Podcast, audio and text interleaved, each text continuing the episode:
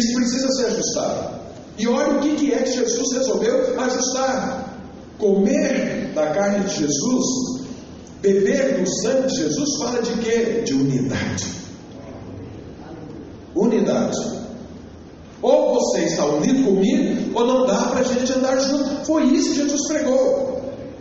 Foi isso que Jesus disse. Eu te digo o seguinte, se Jesus tivesse falado assim, aquele que não ressuscitar mortos não pode andar comigo, eu tenho certeza que todos lá iam buscar, iam orar, iam jejuar para poder ressuscitar mortos, para continuar andando com Jesus.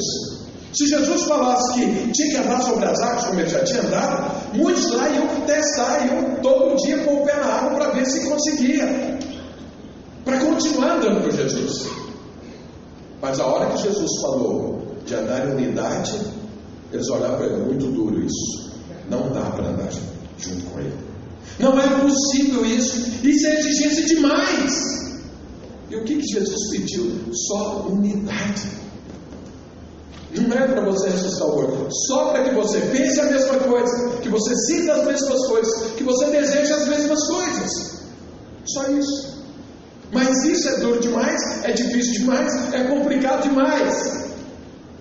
Porque nisso, para andar em unidade, você tem que aprender a viver como Deus vive. Porque olha, quando Deus nos chamou, Ele nos deu vida e vida abundante, e Deus nos deu a vida que Ele vive. A vida que Deus vive é uma vida em comunidade.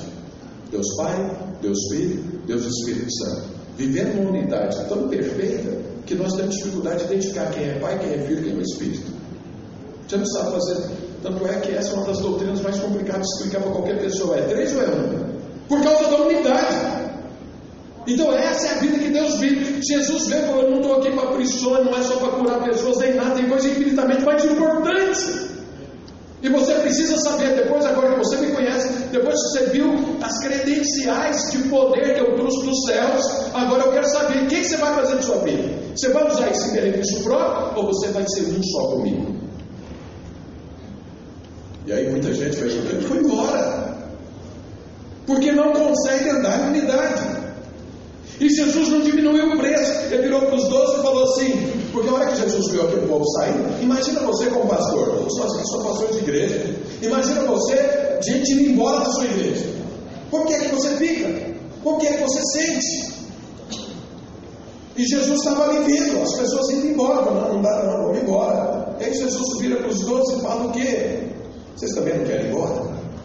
Ele não baixou o padrão. Ele falou, não, vamos negociar esse princípio, porque esse princípio não se negocia, porque essa é a vida do próprio Deus. Não teve negociação, zero negociação. Então é o seguinte, vocês querem ir embora? Olha o que Pedro falou, para nós vamos. O que nós vamos fazer se nós não vivermos isso? Ele entendeu a mensagem, Pedro entendeu. O Senhor veio para que nós nos tornássemos um. Se nós abrirmos mão disso, nós vamos viver de quem para quem? Para onde nós vamos? Nós aguardamos isso séculos, milênios. Agora que chega, nós vamos abrir mão daquilo que veio da parte de Deus, que é a vida divina, unidade. Não, não vamos ficar aqui firme. Sabe, irmãos, não precisamos disso. Nós precisamos disso. E unidade é tão importante. Eu gosto muito de ler o capítulo 17 de João, porque eu entendo, você pode não entender assim, mas eu entendo que o capítulo 17 de João é a prestação de contas de Jesus para Deus. É quando Jesus está resumindo ali o seu ensino, o seu tempo aqui terreno, o seu ministério terreno, e conversando com Deus. E nessa prestação de contas, muitíssimas coisas importantíssimas para mim, que era um resumo do ensino de Jesus. Jesus fez um pedido em toda a prestação de contas, ele prestou contas a Deus e fez um pedido. E eu fico pensando, se eu tivesse no lugar de Jesus, eu tivesse partido, eu tivesse com os meus filhos ou com os discípulos, eu tivesse que pedir alguma coisa para Deus, para eles, o que será que eu iria pedir? Eu vou te falar aqui que Jesus pediu unidade. A única coisa coisa que Jesus pediu. Jesus não pediu que eles façam coisas maiores do que eu fiz. Jesus não pediu que eles tenham milhares de membros. Jesus não pediu que eles sejam saudáveis, que eles prosperem, que eles tenham dinheiro, que nunca falte nada, que eles sejam amplamente supridos. Não pediu nada disso. Não pediu dinheiro para ninguém. Não pediu bens materiais para ninguém. Não pediu que eles tivessem infinitos seguidores no Instagram. Não pediu isso. Jesus só pediu uma coisa: para que eles sejam um como nós somos. Unidade. Então, se eu, por esse capítulo, entender que tem algo importante no céu, chama-se unidade. Porque foi a única coisa que Jesus pediu. E ele falou: não peço só por esses, não, mas para aqueles que vierem a crer em mim. É eu e você na foto. Porque alguém estava lá na época? Não, né? Então você vê depois, Jesus estava orando por eles e por nós. Para quê? Para que houvesse unidade. Vou te falar algo: não tem nada que vai mexer mais na minha vida ou na sua vida, que vai nos testar mais do que unidade. Olha a igreja. Por que tem muitas denominações? Falta de unidade, falta de querer a mesma coisa, de pensar a mesma coisa, até a mesma rede, de olhar para o Senhor Jesus. Vai me dizer que Jesus está dividido em tantas denominações como nós temos? É evidente que não, nós somos mais umas, infelizmente. Mas a única coisa que ele pediu foi isso, e é o que não acontece. E é o que mais dá dor de cabeça, é quando você faz uma convocação à unidade. Então veja, além de unidade, na minha opinião, ser o final de todas as coisas, porque o que é a Jerusalém, a Nova Jerusalém, que está sendo edificada e construída? Na minha opinião, é unidade. Por quê? A Nova Jerusalém é feita de pedras vivas, eu e você. Então não é edificação onde eu e você vamos estar, onde Jesus é o cabeça dela e Deus é tudo em todos. Na minha opinião, isso é unidade plena, perfeita. É o que é o projeto divino, é que eu e você vivamos em unidade juntamente com Deus para algo que vai acontecer, o que eu não sei, mas lá na eternidade isso é necessário, porque vai começar a partir dali, novos céus, nova terra, e o povo de Deus, a família de Deus completamente unida. Nenhuma divisão, nenhuma denominação, nenhuma ênfase diferente daquela que Jesus está dando. Esse é o projeto divino. Eu e você vão caminhar nisso, mas nós vamos testar isso aqui e agora, sabe? Então eu creio que nós, como ministério, vamos testar nisso. Temos ou não unidade? Vamos ou não juntos? Vamos caminhar juntos ou não? Ou cada um vai fazer aquilo que quer, do jeito que quer, o que dá na cabeça, o que deseja, o que imagina, o que é que nós vamos fazer? Porque Deus está caminhando nessa direção. Jesus ajustou seu ministério nessa direção. Jesus fez um pedido nessa direção. E a Nova Jerusalém é o protótipo dessa direção. Aleluia. Fala o seu irmão: você está disposto a dar unidade? Amém. Luiz. Veja, o meu alvo aqui vai falar da unidade. Eu queria só fazer essa introdução para você entender a importância da unidade. Mas, além disso, do seu projeto divino, a unidade, ela tem, na minha opinião, uma consequência, que isso todo mundo aqui está buscando com certeza. Pode ser que você não dê tanto valor à unidade, ou talvez isso não seja o foco da sua vida, mas com certeza tem algo que eu tenho certeza que é foco, chama-se poder.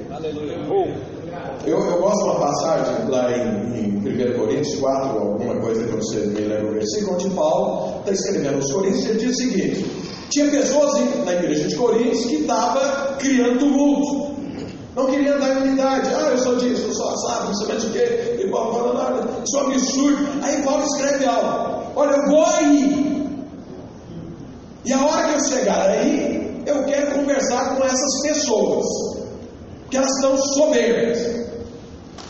Mas eu quero saber o seguinte: nós vamos... não está escrito exatamente desse jeito, essa versão Wilson. Ele fala: nós vamos fazer um desafio, porque o reino de Deus não é feito de palavras, mas de poder. Amém. E eu quero conhecer qual é o poder desses soberbos. Eu fico pensando o que ele fez.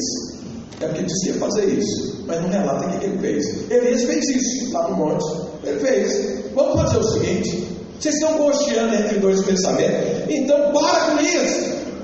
Se Deus é Deus, sirva. Se Paulo é Deus, sirva. O que o povo fez? Ficou calado. Por quê? Quem cocheia entre dois pensamentos nunca tem posicionamento sobre nada. nunca tem direção para nada, nunca vai conquistar nada, porque ele está cocheando dois pensamentos. O povo de Israel naquela época era assim. Eles ficavam de um lado ou para outro, nem sabia mais quem era Deus, tinha dúvida. Elias percebeu e falou o quê? Eu não vou resolver isso agora, porque o reino de Deus é poder.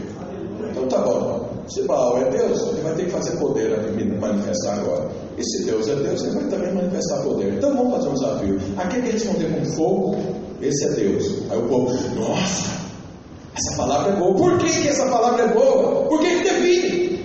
Você enviado de Deus tem poder? Não, então não é, porque Deus tem poder. Paulo disse isso. Isso não é só o Velho Testamento, não. Isso é novo também. Está escrito, e Paulo falou isso para os coríntios: eu vou aí, vamos ver, vamos medir poder, vamos ver quem é que tem poder, quem é enviado de Deus, porque esses soberbos estão criando, destruindo aquele que é algo de Deus da igreja, que é a unidade. Então tem que ter poder para isso, porque eu tenho, mas é para criar unidade. Se alguém sabe o que Paulo fez, depois você me fala, mas alguma coisa ele fez para medir poder. Pergunta para o seu irmão, você quer poder? Quem quer poder aqui? Dá uma olhada aqui. Deixa eu te falar uma coisa. Mas a obra de Deus pode ser feita mais do que com poder. Ela pode ser feita com unção dobrada de poder.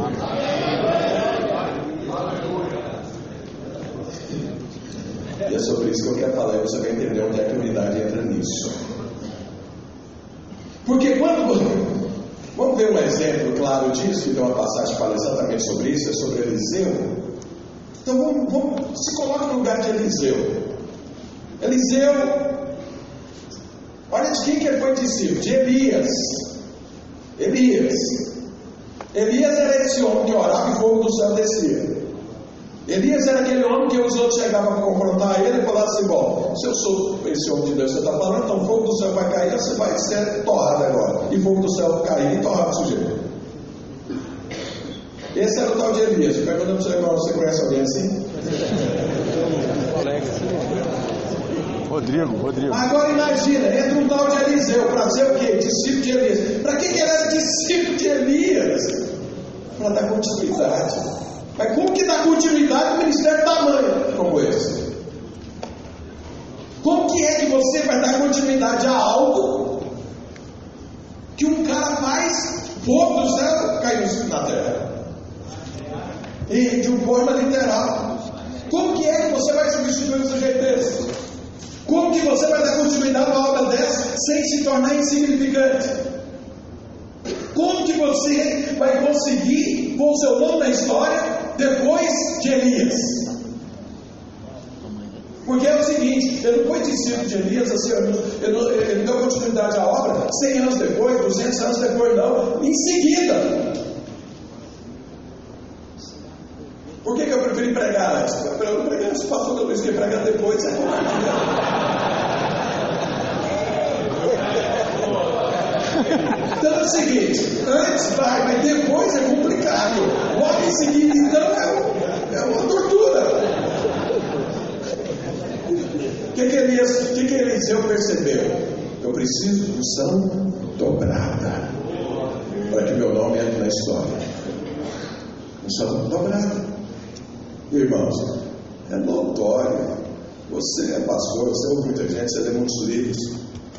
Existe alguém, pelo menos conhecido do nosso meio, do nosso tempo, que tem a unção para ministrar como o nosso pastor Luiz? Eu não conheço. Sabedoria de tudo. Como? Vida após ele. Que é o que nós estamos fazendo. A maioria aqui vai viver depois. São muitos novos. Eu estou no mesmo barco. Então, na verdade, sou até mais velho que ele. Já estão de despenhadeira abaixo, né? Já passou da vida, o negócio agora é assim, né? Você vai, eu sinto isso no meu corpo. Mas não, o senhor não funciona mais como funcionava, né? Em todos os sentidos. A mente vai bem, mas o corpo não responde. Você pensa, agora vai, não vai. Se eu torci o pé, quase quebrei o pé. Eu nunca aconteceu isso na minha vida. Eu estou torcendo o pé, não, deixa pra lá. Só Jesus dá a causa. Então assim, mas vocês na maioria que são bons, você vai dar continuidade. Amém. E aí como faz? Será que alguém vai eclipsar? Será que alguém vai tirar o propósito de Deus da minha vida, da sua vida? Porque a pessoa é muito boa, Deus usa ela demais nisso. Não, não vai. Como? Deixa eu ter essa dobrada. Foi o que Eliseu pediu, foi o que ele focou. Eu quero unção dobrada. E ele recebeu? Recebeu. Agora, como que ele recebeu? E aí que eu quero ver com os irmãos. Porque isso está para mim e para você hoje. E é assim que deveria ser. Porque está escrito na Bíblia.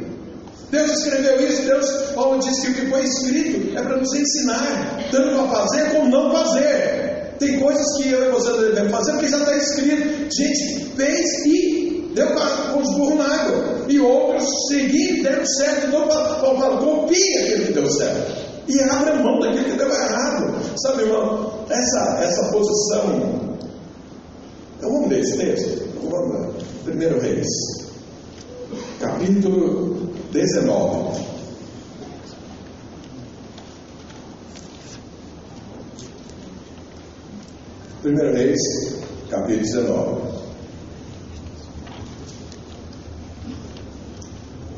Deixa eu contextualizar aqui o texto que nós vamos ler. Então, Elias, esse homem de Deus, desse ministério pujante, poderoso, respeitadíssimo, reconhecido, um dia ele entrou em crise. Isso significa que todo mundo entra em crise. Não tem ninguém que está alheio ou acima de crise. E para piorar muito a crise de Elias, foi porque uma mulher ameaçou que ia matá-lo. Não é uma coisa assim, constrangedora? Você entrar em crise porque a mulher fala que vai te matar. E ele era daquele cara que orava e o fogo do céu descia e queimava o capitão com toda a tropa. Agora uma mulher ameaça ele e ele se espera da vida. Vai saber nem explicar a crise das pessoas. Isso significa o seguinte, deixa eu fazer um parênteses aqui, irmãos. Nós temos um livro do pastor Luiz e ele não é imune à crise. E dá uma crise grande em todos. Então é muito importante o seu apoio e no seu falar, a sua aliança, para ele sentir que ele não está sozinho nisso. Fecha parênteses. Se você não fez isso, por favor, faça. Aproveita que ele vai estar aqui e serve isso para ele. Bom, mas ele está numa crise. E era crise tal que ele pediu a morte. Irmãos, não sei se você já passou por experiência assim. Eu nunca passei por experiência assim no ministério, mas passei na minha vida pessoal. Eu tinha muita crise de labirintite e tinha muita vertigem. E num dos dias que eu estava numa vertigem terrível, eu pedi a Deus para morrer. Falei, Deus, não quero viver desse jeito. Se for para viver assim, eu quero morrer agora. Porque, eu não sei se você já teve crise de vertigem, então o negócio ficava rodando, tudo ficava vomitando. Eu tinha vomitado 22 vezes, até o momento que eu estava orando, pedindo a morte. Eu não vou aguentar isso. Então eu prefiro morrer. Ou se me cura, ou se eu me levo, porque eu não quero viver assim. Então... Isso foi algo pessoal, mas às vezes você está passando uma crise do ministério. Eu penso que a crise do Elias não foi ministerial, foi pessoal, porque ele falou que sou melhor que meus pais, então eu prefiro morrer. Então eu imaginava que ele, pelo tamanho do ministério, era alguém assim acima, mas ele viu que não era, e aí ele acho que ficou desanimado com a vida e frustrado. Mas ele estava pedindo a morte. E aí Deus fala para Elias, então vamos conversar. Vamos conversar no Monte Horebe. E Elias vai para lá. E quando Elias está lá, você sabe toda a história e tudo. E aí Deus ouve Elias e fala para ele, olha Elias, o que você está fazendo aqui? Você quer morrer? Eu estou falando minhas palavras. Você quer morrer, mas tem um ministério, tem tanta coisa para ser feita. Faz o seguinte, ninguém morre e ninguém sai do ministério do jeito que você quer. De repente desaparece. Não é assim não. Você vai precisar de alguém continuar o que você está fazendo. Então, vai escolher alguém... E você vai discipular, depois aí sim você vai e essa pessoa vai continuar o que você está fazendo, a obra que eu tenho nessa terra. E aí é o texto. Olha o que Deus fala para Elias. 1 Reis, capítulo 19, verso 16. A Jeú, filho de Nissim, dirás rei sobre Israel, e também Eliseu, filho de Safate, de Abel, Meolá, dirás profeta em teu lugar. Então aqui começa a história de Eliseu. Então veja, Eu quero que você entenda, nós vamos percorrer a história de Eliseu para entender como que é que ele conseguiu a unção dobrada. A unção que garantiu o nome dele na história, a unção que garantiu o êxito do ministério dele, a unção que pôs ele como um dos homens de Deus, como referenciais a serem seguidos. Essa unção garantiu isso à vida de Eliseu. Ele garantiu que ele continuasse, que ele fizesse a obra de Deus, que ele cumprisse aquilo que Deus deu para ele fazer. Então ele chegou nisso, mas como foi que começou? Então a primeira coisa que Deus disse para Elias é: vai lá e unge Eliseu no seu lugar. Eu quero te falar, Eliseu não foi voluntário da obra de Deus. Eliseu não chegou um dia e falou: eu vou fazer parte disso. Chegou lá para Elias, falou: eu sou o cara, agora é hora de você me escolher, de você me eleger, eu sou voluntário aqui nessa obra e vou ser seu discípulo. Não foi assim, porque nunca é assim no reino de Deus. O reino de Deus não trabalha com voluntários, mas com eleitos, escolhidos por Deus. Deus escolheu. Sabe, se eu e você não tivermos essa clareza de identidade, nós vamos trabalhar de forma errada. Você vai procurar fazer muitas coisas para poder ser escolhido. E olha, Deus escolheu Eliseu. Quem era Eliseu até esse momento? O que é que Eliseu fez até esse momento para ele ser escolhido? Nada. Aqui define o quê? Que é por graça divina que ele te escolhe. Deus simplesmente escolheu Eliseu. Deus levantou Eliseu. Deus deu o nome de Eliseu para Elias. Elias não conhecia, não sabia quem era. Deus falou: é esse. Sabe, irmãos, Deus escolheu para ser pastor. Amém. Não é o que você fez, não é o que você merece alguma coisa. Deus escolheu. Por quê? Porque Ele ama. Porque você faz parte da família dele. Porque Ele tem algo para você fazer. Por que é isso? Não tem explicação no amor divino. E nem tente, simplesmente entenda. Ele te ama, e Ele te levantou, e Ele te escolheu. E você é o Eliseu nessa geração. Amém? Amém. Olha o seu irmão, Deus te escolheu. Deus te escolheu. Por que isso é importante? Olha que isso desagou uma unção dobrada. Se você tiver dúvida que Deus te escolheu por causa das pressões que você está passando, por causa dos frutos que talvez não vieram, porque as pessoas estão te rotulando de uma coisa ou de outra, você vai morrer aí. Mas se você tiver convicção que Deus te levantou, que Deus te escolheu, que Deus é por você, e se Deus é por você, nada vai poder te impedir, então seu ministério vai para frente. Porque a convicção de chamado, a convicção de identidade, essa faz você permanecer, não importa o que aconteça. Sabe, Jó sabia que era um homem de Deus. Até a mulher dele desacreditou ele. Você não vale nada. Você ainda continua servindo a Deus.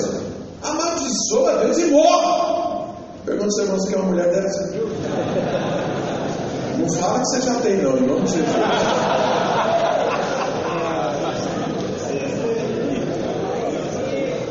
Agora, Jó permaneceu e a mulher, ninguém sabe. A Bíblia não fala mais dela. Mas todo mundo sabe quem é Jó, porque tinha uma convicção profunda. Eu sirvo a Deus. Deus me chamou e eu vou continuar servindo. Não estou atrás de coisas, estou atrás do Senhor. E Ele é presente na minha vida. Sabe, é importante que pressões, Deus mandando ou Deus não mandando, todo mundo vai passar. Não tem como você não sofrer pressões.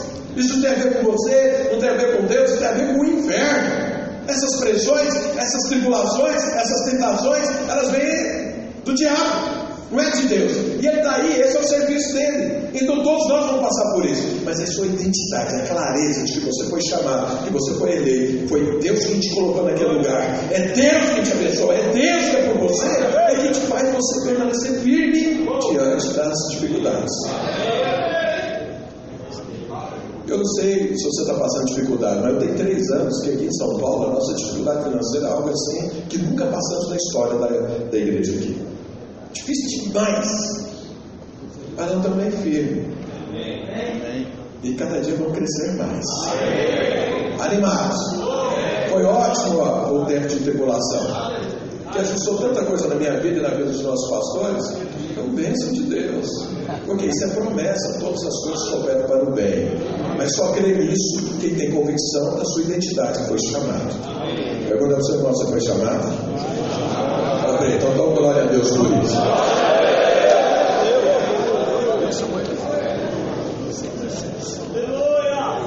Então nem ensine, nem incentive ninguém a ser voluntário nada na obra de Deus. Mostra as pessoas que são chamados por Deus. Deus sabe e os conhece por nome.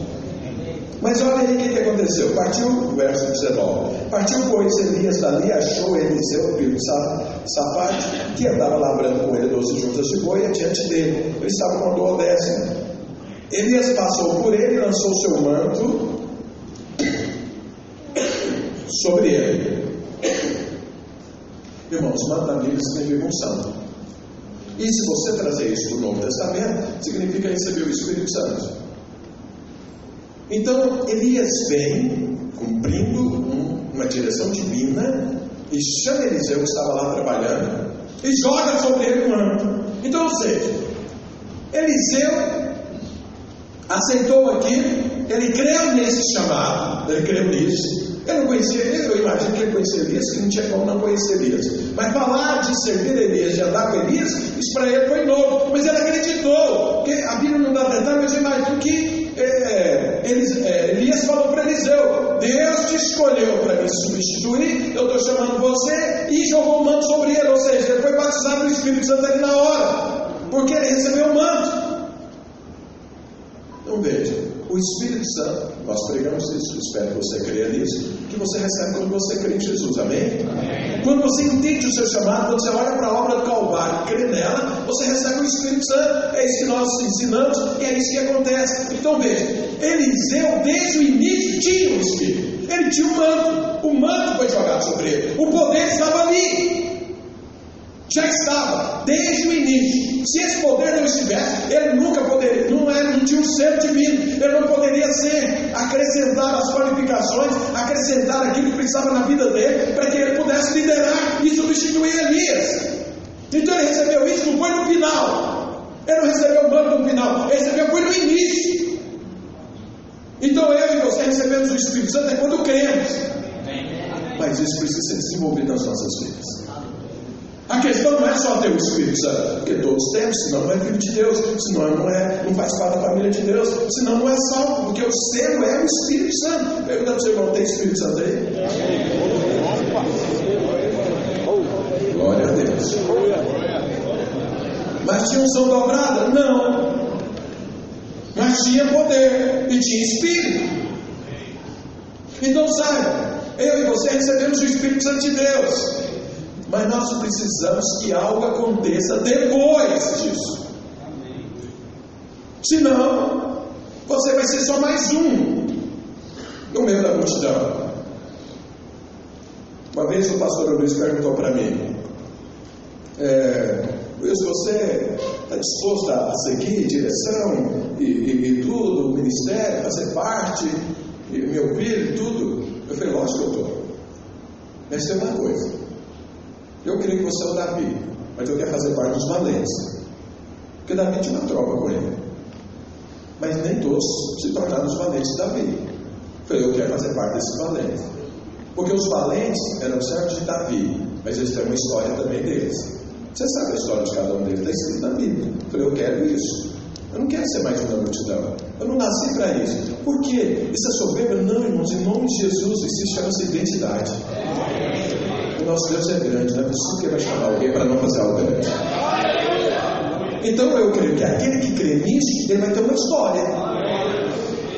Agora, cada um tem sua história. Tem a história de Davi, eu falei para o Luiz, eu acho, eu creio firmemente que eu sou o nosso Davi, mas eu quero ser um dos valentes.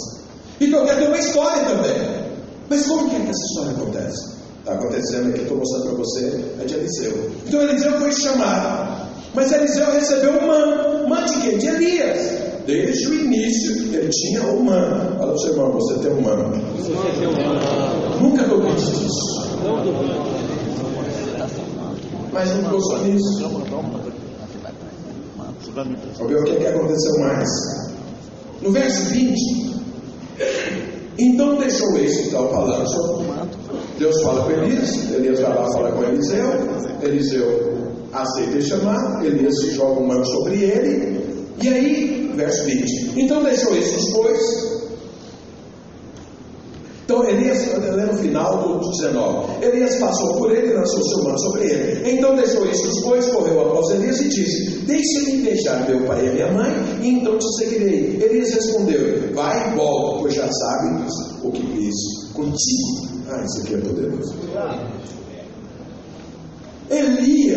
Elias, ao fazer, porque a Bíblia não dá todos os detalhes, mas ao jogar o manto, ao conversar com Eliseu, não sei se ele explicou, se ele mostrou, que foi Deus que mandou, alguma coisa, mas o que é que ficou claro? Eliseu sabia exatamente a visão que ele estava entrando, ele sabia o que é que iria acontecer na vida dele, ele sabia para que Deus o chamou, ele não tinha dúvida na visão, ele tinha rumo. Elias falou: você já sabe o que eu fiz com você, você agora tem noção, você agora não é melhor, você agora sabe muito bem o rumo que Deus nos deu, e nós estamos começando junto um processo. Você entendeu isso? Ele falou: eu quero ir lá, despedir dos meus pais. Vai, mas você sabe, nós temos algo para fazer junto, nós temos um propósito comum, nós temos algo que você vai me substituir. Você entendeu, Eliseu? Ele entendeu, sabe? Não vai haver unção dobrada para aqueles que não conhecem a visão. Não existe unção dobrada para aqueles que estão cocheando entre dois pensamentos. É aqui ou não é aqui? Isso é certo ou não é certo? Isso faz parte da minha vida ou não? Essa é a visão que eu quero ou não? É isso que está certo? É esse o ponto? É isso mesmo que eu quero para a minha vida? Eliseu sabia e decidiu: é isso que eu quero. Sabe, enquanto existir dois pensamentos, você cocheando entre uma coisa e outra, você está parado num tempo e num espaço. E qualquer que seja o caminho que você pegue, vai terminar mal. Por quê? Porque não tem foco, você não vai até o final. Sabe, irmão, se Deus tem isso aqui para mim, e essa é a direção, eu pegar todos os meus recursos, toda a minha vida, todo o meu coração, todo o meu ser, tudo que eu tenho, e caminhar nessa direção, não importa o quão sincero eu seja, não importa o quanto eu invisto, cada dia eu vou estar mais longe do propósito de mim. Por quê? A direção é aqui, eu estou andando para cá. Eliseu não teve dúvidas. Para um som dobrado, eu tenho que ter clareza da minha identidade, eu tenho que ter um manto desde o início, e eu tenho que saber a visão que Deus me chamou para servir.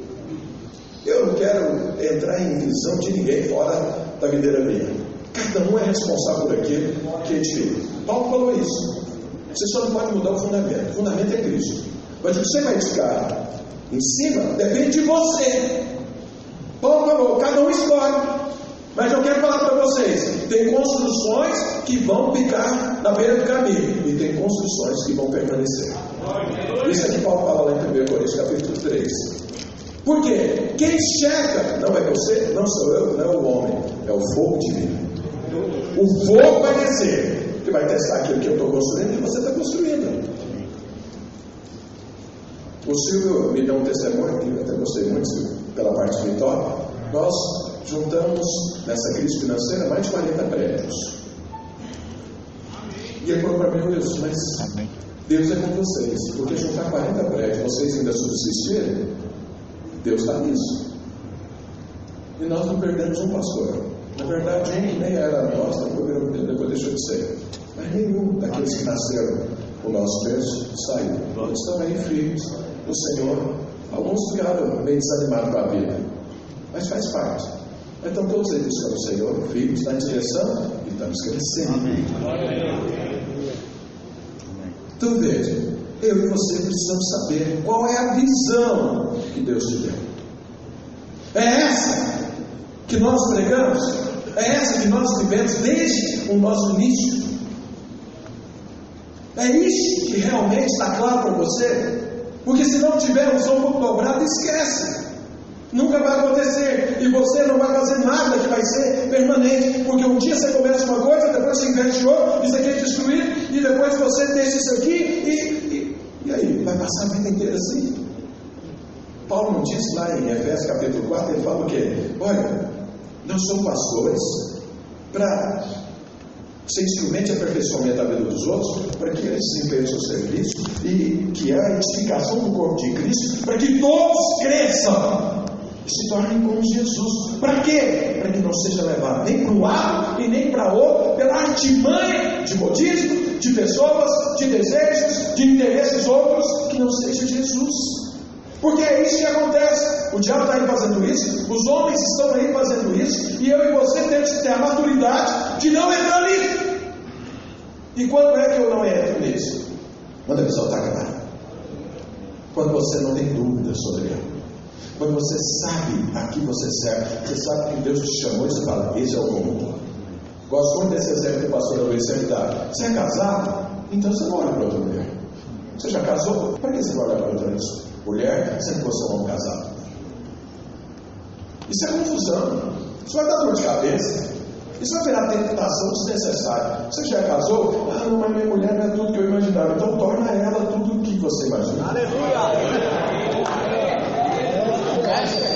Não é isso que Paulo diz? Paulo diz que eu e você devemos cuidar das nossas pessoas como Cristo cuida da igreja. E o que Cristo está fazendo com a igreja? Tirando ruga. Sua esposa tem ruga? Tira! Leva, manda. Tem tratamento para isso. Tem mancha na partida, né? Que Jesus está fazendo para a igreja. E Jesus está fazendo isso para a igreja. Para apresentar a igreja o quê? A si mesmo. Não é para apresentar para o outro. Para si mesmo, a igreja gloriosa. Sabe? Apresenta sua esposa de forma gloriosa. Eu compro todas as roupas da minha esposa, porque eu quero ver ela gloriosa. Para quê? Para mim, é lógico. Eu gosto de chegar para o gostei dessa roupa. Então, pode vestir. Mas se você procura roupa, não é que é bonito. Eu procuro roupa que mostra a beleza dela, não da roupa da minha esposa. Então, sabe que eu fui estudar moda, li livros, tudo, olhando e tudo, porque eu falei: eu quero minha mulher bonita, então eu vou investir na vida dela. Não é isso, eu vou ficar olhando para outra mulher porque eu já sou casado. Eu quero a minha esposa bonita, sabe? Nós temos uma visão, mas está faltando alguma coisa? Edifica, ajuda, constrói. Coopera, complementa. Amém.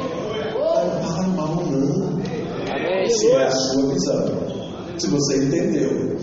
Porque se você falar mal da sua esposa, Paulo falou: ninguém faz isso, porque ninguém trata ruim o seu próprio corpo. E a sua esposa é uma só carne com você. Paulo fala isso, os homens fazem isso. Você já leu isso na Bíblia, amém? Amém. Então fala para o seu irmão: a sua segunda esposa é a visão que Deus te deu. Aleluia.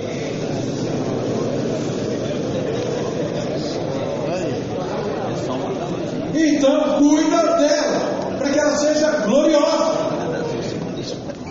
E não comece a criticar, ver como está faltando isso, você não quer isso, está inteiro. Porque quando você entender, você não vai ter outra prova. Então veja, Eliseu chegou a ter o som dobrado. Mas primeiro ele teve convicção que ele foi chamado por Deus. Segundo, ele recebeu o manto desde o início. Tinha unção, porque ninguém faz nada na obra de Deus sem unção. Ninguém faz nada sem ser do Espírito Santo. Se é na carne, esquece, se é obra humana. Isso vai para frente, mas tudo mais tarde acaba. Mas aquilo que tem unção permanece para sempre. Amém. Terceiro, a visão era clara, claríssima. Elias falou para ele: você sabe que eu fiz com você. A Bíblia não fala, mas Eliseu, com a atitude dele, falou: eu sei, eu concordo, eu entro nisso, eu estou nisso com você, Elias. Pergunta para o seu irmão: você conhece bem a nossa visão?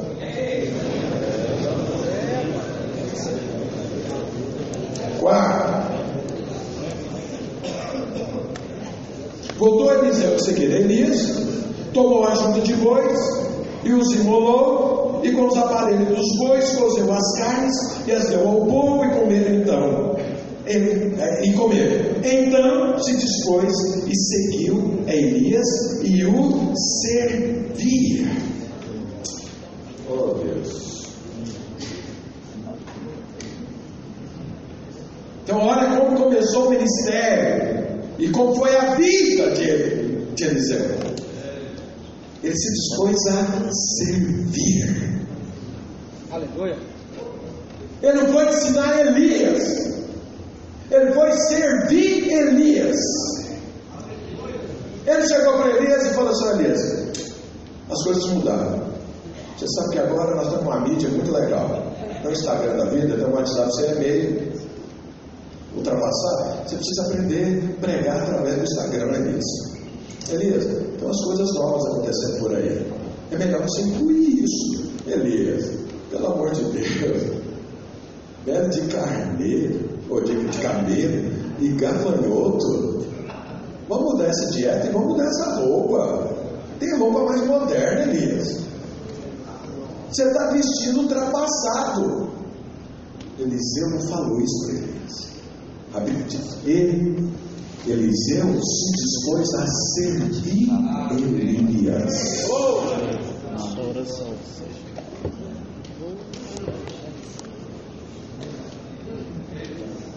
E mais, Eliseu serviu Elias só até que ele aprendeu alguma coisa com Elias? Não. Elias já tinha morrido. Eliseu já era um homem de Deus reconhecido. Mas como que ele era reconhecido? Anos depois que Elias tinha sido levado. Como que ele era reconhecido?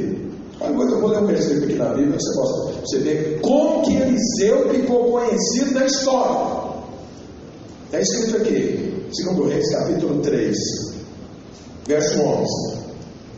Perguntou, porém, Josafá: não há aqui algum profeta do Senhor para que consultemos o Senhor por ele? Respondeu um dos servos do rei de Israel: aqui está Eliseu, filho de Safate, que deitava água sobre as mãos de Elias. Eliseu não tinha problema em ser conhecido como aquele que servia Elias. Ele não achava que era demérito. Ele achava que isso crescia. Tanto é que as pessoas falavam: esse é Eliseu, aquele que servia Elias, aquele que lavava as mãos de Elias, aquele que lavava os pés de Elias, aquele que carregava o manto de Elias, aquele que fazia tudo que Elias falava. Ele tinha, se é que eu posso usar essa palavra, orgulho disso. Que alguém falasse isso dele, porque ele era conhecido assim. Irmãos, depois, alguém, para falar que é alguém, ele tem que falar que ele não tem cobertura sobre a vida dele. Agora há pouco eu ouvi um áudio de alguém falando: eu não tenho cobertura de ninguém, porque eu não sirvo a homem, eu sirvo a Jesus. Uau! Isso faz parte das coisas novas. Então, veja bem. Esse irmão é desumilde. Como que é assim? Onde é que está isso ali? Segundo o Neymar, é desumilde. O apóstolo Paulo, Jesus aparece para ele, prega o evangelho para ele, e ele vai lá conversar com os apóstolos antes dele para falar: olha, eu tive essa revelação e tudo, vim aqui conversar, tudo bem, é isso mesmo? Imagina que esse pessoal não vê nem antes, não se visse Jesus, então, aí pronto, está enrolado. Paulo viu Jesus. Jesus pregou para ele. Não foi Pedro, não foi Tiago, não foi João, foi Jesus. E aí ele vai lá conversar com Pedro e Tiago e fala assim: ó, é assim mesmo? Eu não quero errar. Isso foi Paulo, o grande apóstolo Paulo. Foi lá prestar contas, foi lá receber orientação, foi lá receber direção. Depois que Jesus pregou para ele, ele apareceu. Meu Deus! Agora, o Zé Mandé, não. Eu não tenho cobertura, eu chego a Jesus. Então veja, Eliseu se dispôs a servir, serviu todo o tempo e depois achava que isso era um elogio falar isso para ele. Pergunta ao seu irmão: você serve quem? Serve quem? Porque para o final do som dobrado, o servir faz parte. O servir faz parte. Irmãos, olha aqui para mim. Na época de Eliseu, tinha uma escola de profetas. Escola de profetas. Existia Elias. Uma escola de profetas e Elias. Eliseu era discípulo de Elias, mas tanto Eliseu quanto Elias ministravam lá na escola de profetas. Mas a escola de profetas não seguia Elias. Agora, o que você sabe da escola de profetas? O que essa escola de profetas deixou como legado? Agora, Agora, você sabe quem foi Elias, você sabe quem foi Eliseu e o legado que eles deixaram. Então veja, tem pessoas que querem criar escolas de profetas.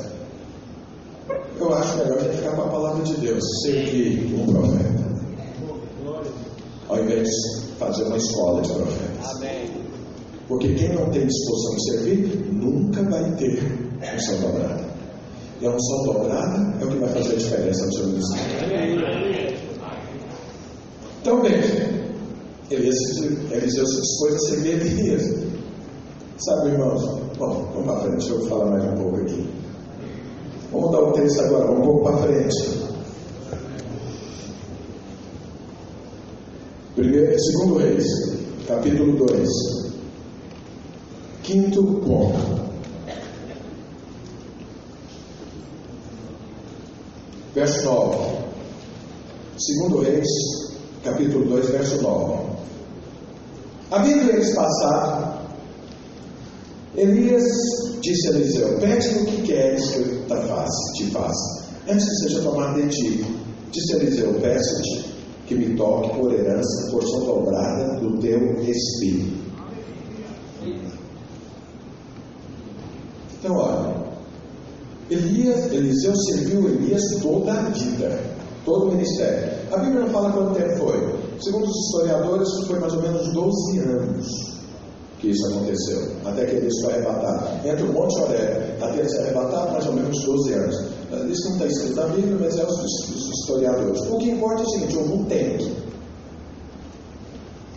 Durante esse tempo, Eliseu tão somente serviu. Ele não ficou em cima de Elias. E aí, quando é que eu vou tomar o seu lugar?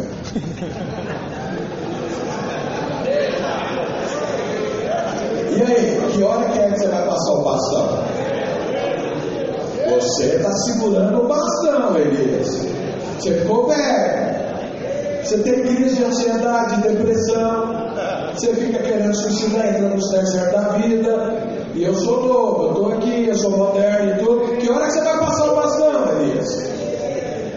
Nunca falou isso para Elias. Um dia Elias falou para ele: agora é a hora. Agora é a hora. Então eu vou te falar uma coisa: para ter um seu dobrado, você tem que esperar o tempo de mim. Não sou eu, não é você que escolhe o tempo. Daniel já falou isso há séculos atrás. Deus define o tempo. Deus muda os tempos. Deus escolhe os tempos.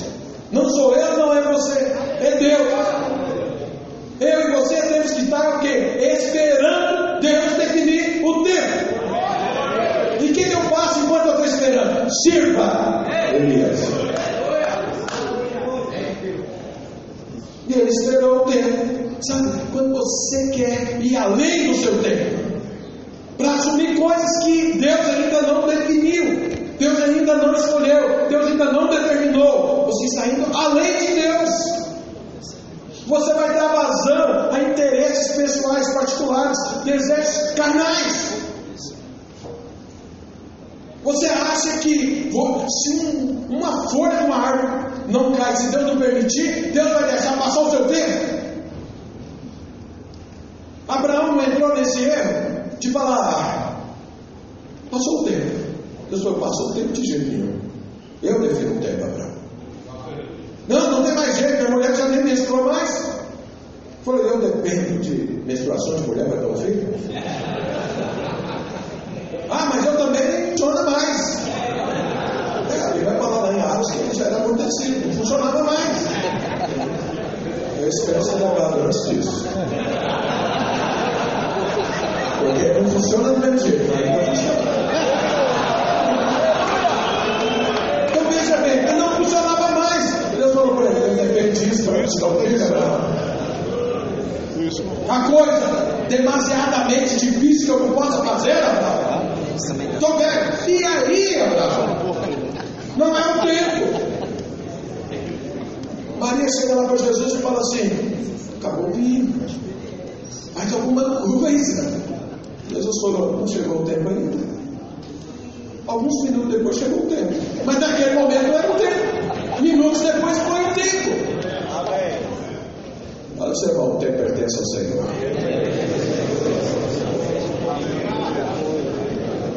Você quer um sol para orar? Espera o tempo de Deus. O que é que eu faço até lá? Sirva o Elias. Simples assim. Mas aí Elias fala para ele, e ele entra um ponto muito importante. O que você quer? Irmãos, Jesus sempre fez isso, o ministério dele inteiro. Alguém chegava, o que você quer que eu te faça? Sabe por quê? Essa pergunta é poderosa, porque ela demonstra o seu coração, ela demonstra a sua maturidade, ela demonstra o que você aprendeu. Essa pergunta mostra tudo o que é importante para você. Então, sabe, partilhar é importante enxergar, teve. O paralítico era importante andar, teve. A mulher hemorrágica era importante ser curada, foi. E o que é importante para você? O que era importante para Eliseu? Nesse tempo todo que ele viveu com Elias, ele aprendeu algo. Agora é a hora. Essa pergunta de Elias é: será que você aprendeu? Será que você está preparado? Será que você amadureceu para me substituir? Para eu entregar o bastão? Deus sabia que estava, mas Elias tinha dúvida. E aí ele perguntou: o que você quer que eu te faça? Porque eu estou indo. Agora Deus definiu, é o tempo, você vai começar. O que você quer? E aí a resposta dele: eu quero um sol dobrado. Ele aprendeu. Não se faz alma de Deus no blá blá blá. Paulo falou isso, o rei de Deus na palavra é poder.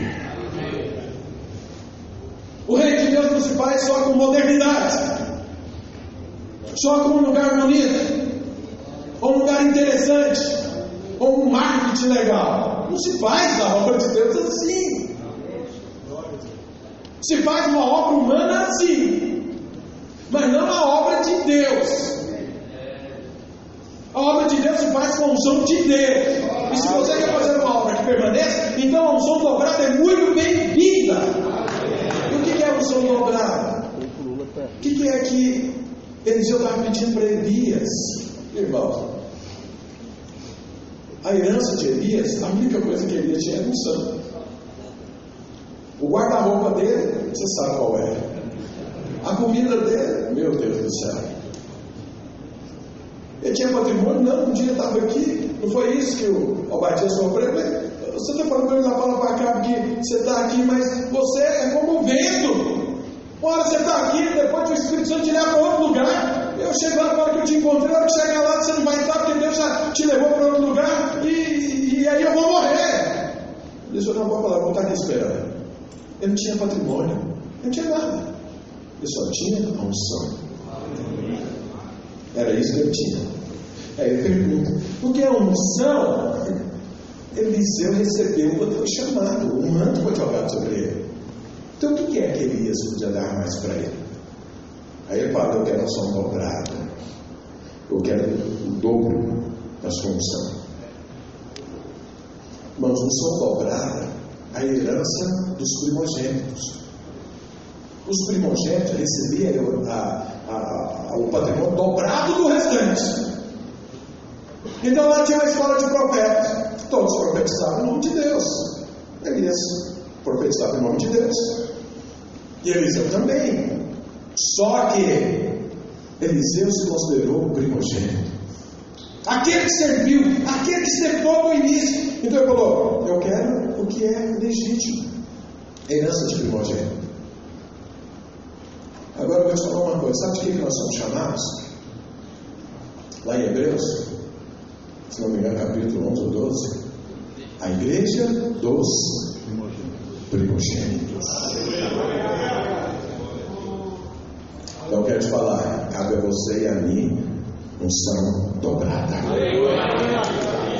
Eliseu nos ensinou isso lá atrás. Eu sou primogênito, eu sou seu... Na verdade, ali era quase que unigênito. Eu sou seu único discípulo, eu sou aquele que está junto com você todo o tempo. Eu quero aquilo que me é direito, a unção dobrada. E eu e você somos, vamos ver esse versículo? em Hebreus, né?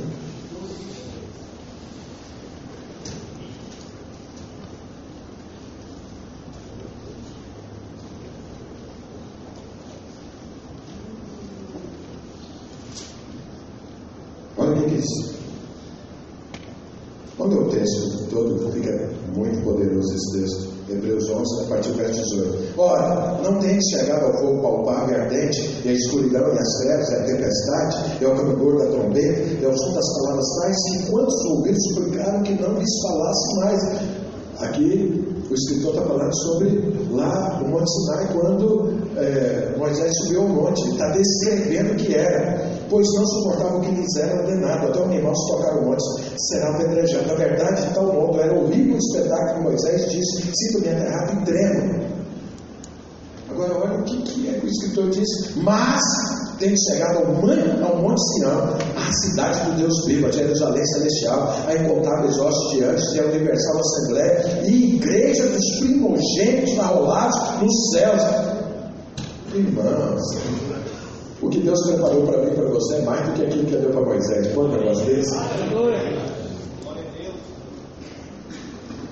Nós somos a igreja dos primogênitos. Então é devido, é legítimo. Não sou dobrada para mim e para você. Vai ter um caminho. Até o caminho. Agora, quem pediu isso? Olha o que Elias fala para ele.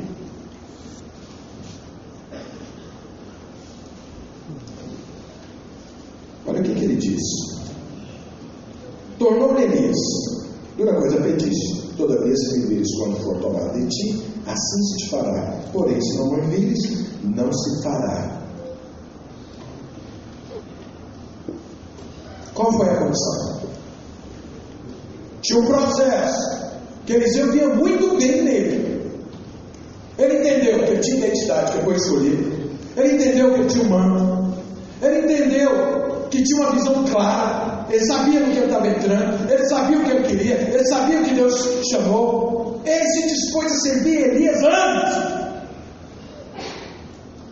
E agora Elias fala para ele: se você ficar olhando para mim, sem tirar os olhos, até que eu vá, você vai receber. De que Elias está falando aqui, irmãos? De unidade. Nós andarmos juntos, no mesmo Espírito, até o fim. Não é um pedaço. Você precisa manter essa unidade até o fim, Eliseu. E por que você precisa manter essa unidade até o fim, Eliseu? Porque você vai criar algo novo. Você vai dar continuidade a algo já estabelecido. Não existe nada novo. Eu vou te falar a notícia mais nova dos céus: a obra do Calvário. Isso é o que os anjos esperavam. Está todo mundo na expectativa e aconteceu há 2000 anos. É novo o céu. Para mim e para você parece ter um pouquinho de tempo. Quando alguém chega e fala: tem algo novo, meu Deus do céu, o que é que ele fez? Só pode ser lá no inferno, porque em Deus que tem novo.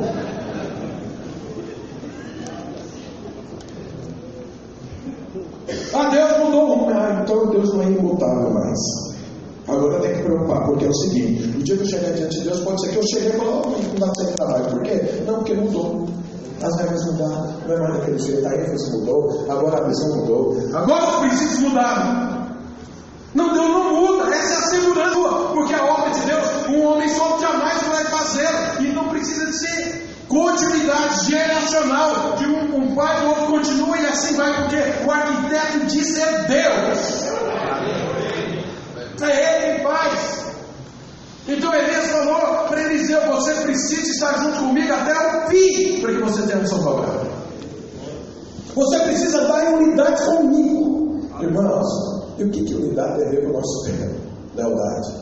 Não existe unidade sem lealdade. Os leais sempre são unidos. Irmãos, os irmãos sabem que eu fui militar. É uma palavra ruim, porque quem foi militar oficial do exército nunca deixa de ser. Eu sou da reserva. Mas, irmãos, sinceramente, eu tive um vislumbre do que é lealdade lá dentro do quartel. Porque é o seguinte: não existe espaço para deslealdade no exército.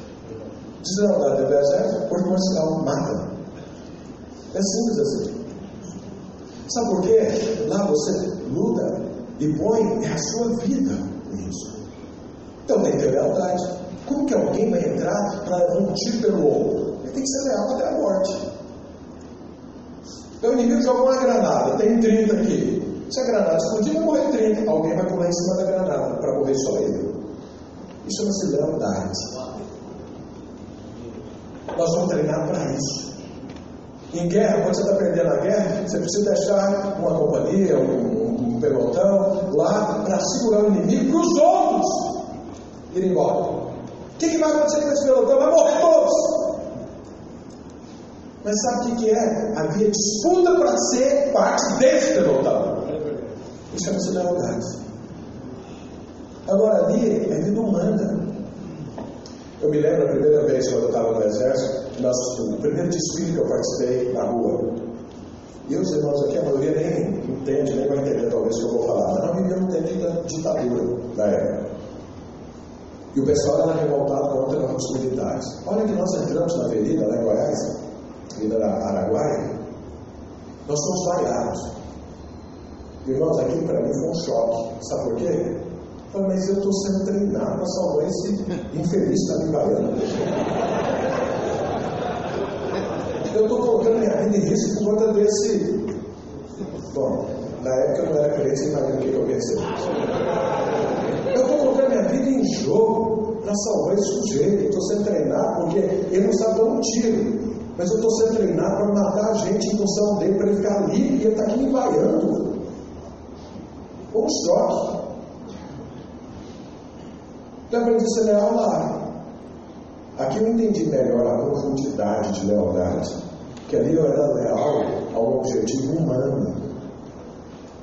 Mas eu aprendi a ser leal ao Senhor e àqueles que Ele levanta. Irmãos, não existe unidade sem lealdade. E sem unidade, jamais você vai ter porção dobrada. Porque essa foi a condição. Todo o treinamento de Eliseu até ali podia ir por água abaixo se ele não fosse até o fim. Ele precisava ir até o fim, ser leal até o fim, porque Deus é leal até o fim.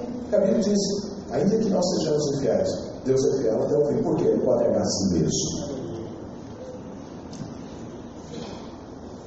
Então veja, qual a condição? Promoção dobrada, unidade, lealdade, até o fim. Vai chegar a hora. Não, você fala para a minha equipe aqui, São Paulo. Vai chegar a hora que um de vocês vai ter que liderar aqui. Não sei quem é. A obra de Deus, ele vai escolher. Mas ainda eu estou aqui. Não sei qual é. Isso depende de Deus. Mas vai chegar a hora que tem que ser passado. Eu quero saber quem vai ficar até o fim. Para esperar a hora de Deus e a hora que a pessoa vai receber algo para fazer. Para quê? Para que a emoção seja dobrada. Irmãos, olha o que acontece. Isso é um princípio bíblico. A Bíblia diz que Abraão morreu. Isaac, Deus aparece para Isaac. O que Deus falou para Isaac depois que Abraão morreu? A mesmíssima coisa que Deus falou para Abraão. Olha lá o texto, está falando. Olha, eu vou fazer isso com você, isso e isso. Você vai ser isso e isso. A mesmíssima coisa. Ou seja, Isaac era para dar continuidade. O dia que Isaac ouviu isso, o que Isaac fez? Foi lá e desembrulhou os postos de Abraão que os filisteus tinham embrulhado. Ou seja, é a mesma visão. Eu preciso beber da mesma água, da mesma fonte. Eu não posso recusar aquilo que eu recebi. Eu não posso deixar para trás aquilo que eu fui ensinado. Eu tenho que continuar. É o que Isaac fez a mais? Abriu novos poços. Ele beber dos poços de Abraão significa que ele está bebendo da mesma fonte. Ele fazer outra está significando o quê? Essa é a parte dele da história. É o nome dele agora que está entrando na história. Novos poços. Então, ou seja, o ministério dele está sendo firmado. Isso foi o que aconteceu também com Eliseu. Isso foi o que aconteceu quando o povo entrou em Canaã e Josué fez a mesma coisa. Olha o que o povo fala para Josué. Josué assume a liderança. E aí o povo fala para ele, olha, nós temos coisas que seguir. Tão somente seja o Senhor Deus com você, como foi com Moisés. Só isso. Ele abriu o mar, o pão cai do céu. Aí está lá agora Josué diante do Jordão. Deus fala para ele: hoje que eu te levantei, vou te engrandecer no meu povo. Manda esse rio abrir. Eu mandou o rio abrir. Mesmo continuidade. Josué ensinou isso para outros, e para outros, e para outros. Depois levantou uma nova geração que não conhecia e nem foi discipulado. Não pegou o passado, pegou outra lição. O que aconteceu com o povo de Israel? Se tornou escravo. Sabe onde? Dentro de Canaã. A cidade, a região, o país, a promessa da liberdade, agora é a escravidão. Por quê? Por beber em outros postos.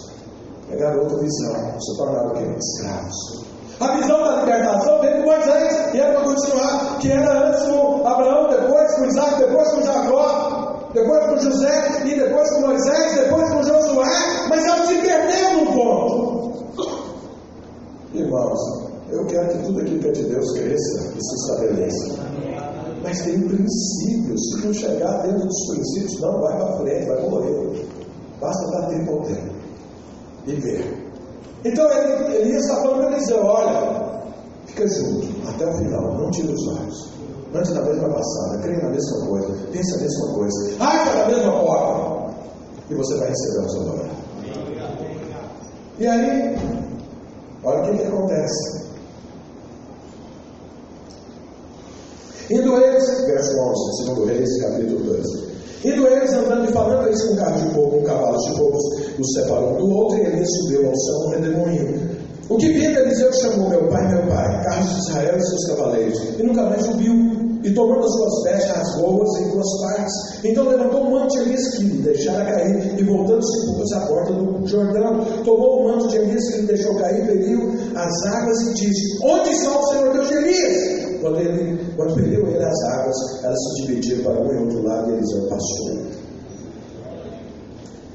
Então, olha, Elias falou para Eliseu: se você olhar para mim, se você não se desfiar, se você manter-se fiel, leal, nessa unidade que nós estamos vivendo há tanto tempo, você vai receber um salário. Porque eu vou partir, a minha hora vai chegar e você vai continuar. Eliseu acreditou nisso e viveu isso.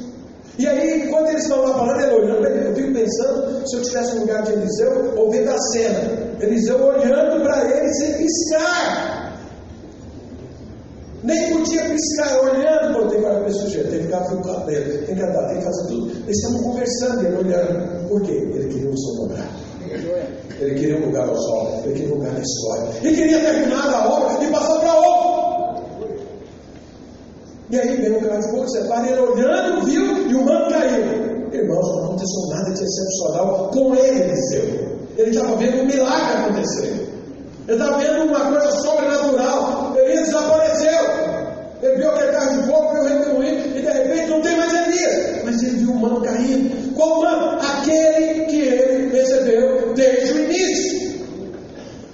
E aí ele pega o mano, enrola o mano e fica lá. E agora? O que eu faço? O que eu faço? Estava fora de Israel. Lembra que ele passou? Então vai lá. Aí ele pega: eu tenho que voltar para Israel. Por quê? Tem que voltar para Canaã. Porque tem um tempo, tem um lugar, tem uma missão, tem uma promessa. É em cima dela que as coisas acontecem. Não são dobradas, não é para fora, é dentro. Ele enrola o manto, ele toca na água. Cadê o Deus de Elias? O Rio Jordão abre na hora. Então, veja, não era uma questão do sobrenatural. Ele nem viu que aconteceu alguma coisa, ele não deu semelhança, caiu no chão, voou, nada disso. Ainda que eu não sou contra essas experiências, não. Acho que elas são importantes nas nossas vidas. Mas não são elas que definem, não são dobradas. Porque ele não sentiu nada. Aí ele pega o manto, volta. Aí ele entendeu. Recebeu um só dobrado. E entrou para Canaã. E continuou seu ministério. E o seu nome foi para a história. E ele deu continuidade. E nunca foi ruim. que seja dado de si Elias. E andou nos mesmos caminhos de Elias. Ele arrumou um tal de Geazi como discípulo.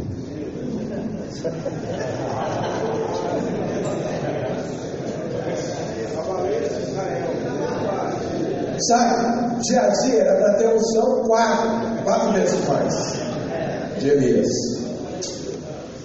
Ele preferiu a riqueza de Naamã. Ele preferiu o que Naamã tinha, não o que Eliseu tinha. Então hoje, irmãos, nesse momento de inflexão, essa palavra que eu quero compartilhar com você é sua. O Eliseu, mas Geazi. A história é sua. Geazi ficou. Mas Elias estudou aqui do agora. Ficou com os likes, com seguidores, Instagram, com a roupa da moda, como tudo é desse mundo. Eliseu preferiu ao som dobrado.